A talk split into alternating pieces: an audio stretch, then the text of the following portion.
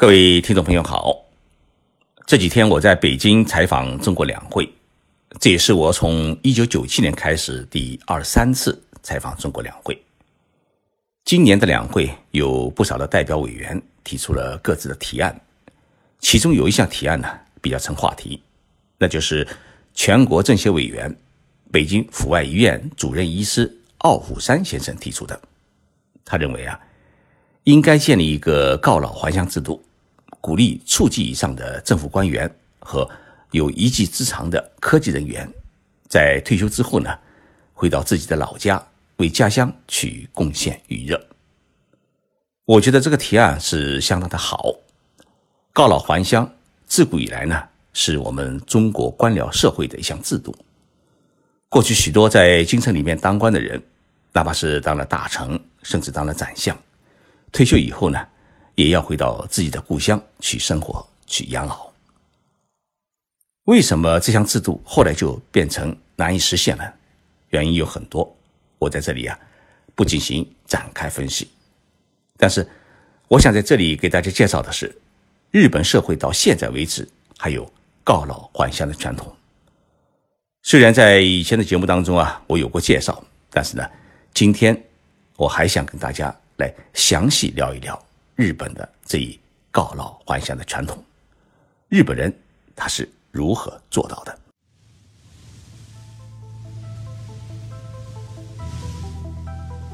任你波涛汹涌，我自静静到来。静说日本，冷静才能说出真相。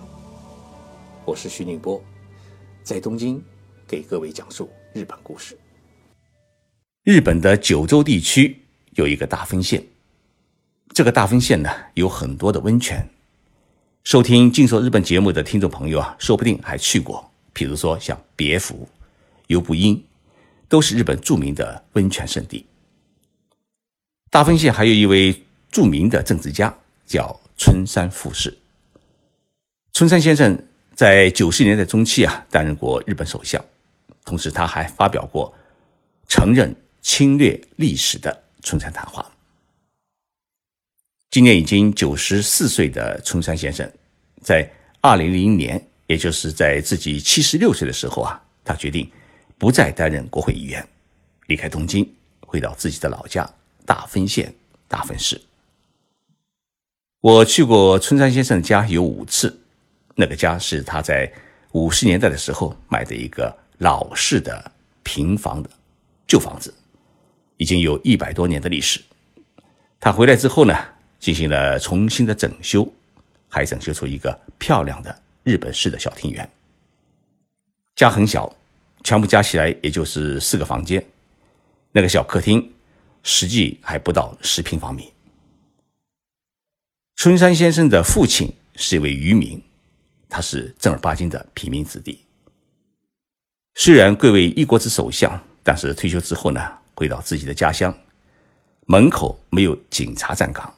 也没有政府配备的秘书和医生，也没有政府配备的公车。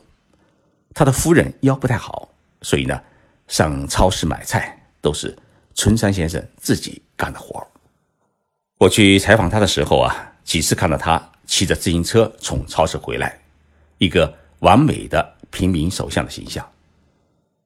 大家是不是看到过一张春山先生骑自行车照片？那就是我拍的。我们许多的听众朋友。看到这一张照片，都会有无限的感叹。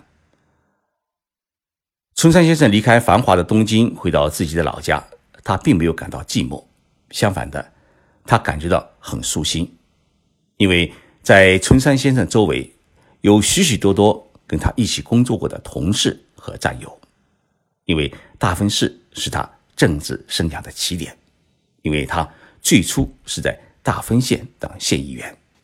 只是感叹，以往的同学都已经老去，活着的已经不多。春山先生每天早上起来以后，就骑个自行车到公园里面啊，与市民们一起打太极拳、聊天。他说他是群主。有一次，他带我去一家日本的寿司店吃饭，接待他的老板娘是四十多岁。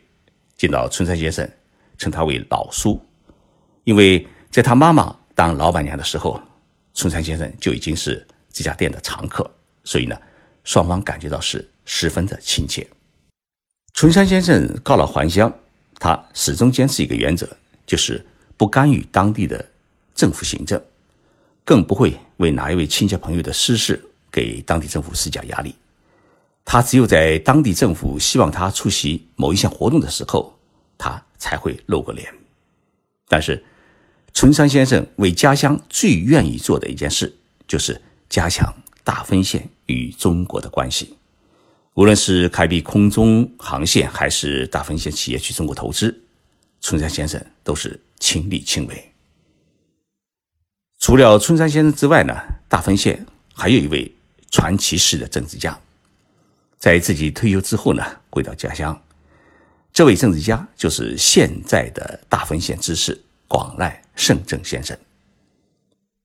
大分县相当于中国的一个省，县知事就相当于一个省长。大分县知事广濑先生出生于一九四二年，今年已经是七十七岁。七十七岁还在当省长，在我们中国啊是不可思议，但是呢，在日本是属于很正常，因为。他是县民们投票选举出来的。广濑先生毕业于东京大学法学部，毕业以后呢，就考入了日本经济产业部工作。一九九一年，他担任过当时的日本首相宫泽喜一的秘书官，此后呢，担任过经济产业部的贸易局长、产业局长，最后呢，当到了事务次官，也就是经济产业部的常务副部长。在日本的官僚体制当中，官僚最高只能当到四五次官。二零零二年，广濑先生是六十岁退休，他没有选择留在东京生活，而是决定告老还乡，回到阔别了四十多年的故乡去。我在二零一三年的时候去采访过他，问他一个问题：“您的祖上是干什么的？”他告诉我，他的爷爷是一位。儒学家，而且还是一位著名的诗人，对于中国的儒家文化和唐诗宋词很有研究，还喜欢种兰花。大分县距离东京比较远，飞机呢要飞两个多小时。离开东京就意味着离开了日本的政治、经济、文化中心。广濑先生回到自己老家之后呢，他决定要用自己的人脉资源。和长期从政所积累的经验，为家乡呢做点事情。所以，他告老还乡之后，并没有去养鸟种花，而是去参加了大分县知事的竞选。回到家乡的第二年，广濑先生就被选民们选为县知事。县知事的任期是四年，他已经连续当选了四届，从二零零三年到今年。已经当了整整十五年的县知事，为大分县争取中央政府的各种资源，为大分县引进投资、发展旅游业做出了杰出的贡献，深得大分县县民的敬重。广兰先生告诉我，晚年能够回到自己的家乡，在有生之年能够为家乡贡献一份余热，这是一件光耀祖宗的事情，是自己作为一位大分县人的。荣耀和骄傲。听到这里，也许有听众朋友说：“一位在中央当过部长的人，回到家乡还能够当省长，轮到我，也愿意告老还乡。”但是，大家必须记住，日本实行的是民主选举制度，你没能力、没口碑，选民们不会投你的票；你没有业绩，即使当了一次，下一次也可能落选。说完首相和部长，我再来说说一位小人物。大分县有一座山城叫九重町，人口呢只有一万多人。按照我们中国的概念，充其量就是一个乡镇或者大一点的村。这个町长叫坂本和昭，他是日本的早稻田大学的毕业生。他在大学毕业之后呢，就进入了国家建设部工作。当到了一名科长，这个科长呢，就相当于我们中国中央部委的一个处长。然而，在一九九一年，他毅然辞去在中央机关的工作，离开东京这个繁华的大都市，回到了自己的老家来竞选丁长。名牌大学的毕业生的智慧，加上在中央机关当科长的经历，坂本先生管理这么一个小山城，他的理念、他的能力就远远超过了一般人的智慧。九重町是一个以旅游和农业为主的山城，温泉很多，同时呢，农副产品也十分的丰富，不仅种植水稻，而且呢。有各种各样的蔬菜和水果，但是交通十分的不方便。如何才能吸引外地的游客来九重町？这是坂本先生当上町长之后啊，他一直在思考的一个问题。九重町有一个大峡谷，版本当厅长以后呢，就提出一个设想，要在这个大峡谷之间呢架设一条日本最长的吊桥。这个想法立即遭到了一部分人的反对。原因很简单，因为当时整个九重町的财政收入一年才只有二十五亿日元，但是呢，造桥所需要的费用是二十亿日元，这几乎是整个九重町一年的财政收入。那么，这个桥造好以后，能否保证给九重町带来收入？如果不能带来收入的话，那么整个町的财政就要破产。经过。长达五年的磨合，丁议会呢最终批准了大桥的建设计划。二零零六年，这座长三百九十米、高一百七十三米的日本最长的吊桥建成了。站在这座名为“九重梦”大吊桥上，你不仅可以看到两大瀑布，秋天呢更可以看到两岸的红叶，冬天可以看到。三百六十度的雪景，春天可以看到满山的樱花和杜鹃。过桥的参观费是每人五百日元，相当于是三十块人民币。仅仅过去七年，大桥就全部收回了投资。这座当年遭到一部分人反对的大桥，如今成了整个九重町的摇钱树。因为这座大桥，整个小山城的财政收入。居然在日本全国的町当中是排名第五位，按照我们中国的概念，就是全国百强县的第五位。由于财政收入丰厚，因此当地的孩子从出生到中学为止，实行的是免费的医疗、免费的教育，同时考上大学的给予特别的奖学金，老年人的医疗也实行了特别的减免制度。丁政府边上还有一个。免费的养老院，这样的福利待遇在日本吉他农村是很少见的。这就是在中央机关当过干部的人告老还乡之后才有的一种视野和魄力。所以从这个角度来讲，告老还乡是一项很好的传统。它不仅能够给家乡带去巨大的政治资源和社会资源，更重要的是，它还能给家乡带去很好的一个战略眼光。和发展的新思维，但是日本能够实行告老还乡，是因为它具备了各种条件和环境。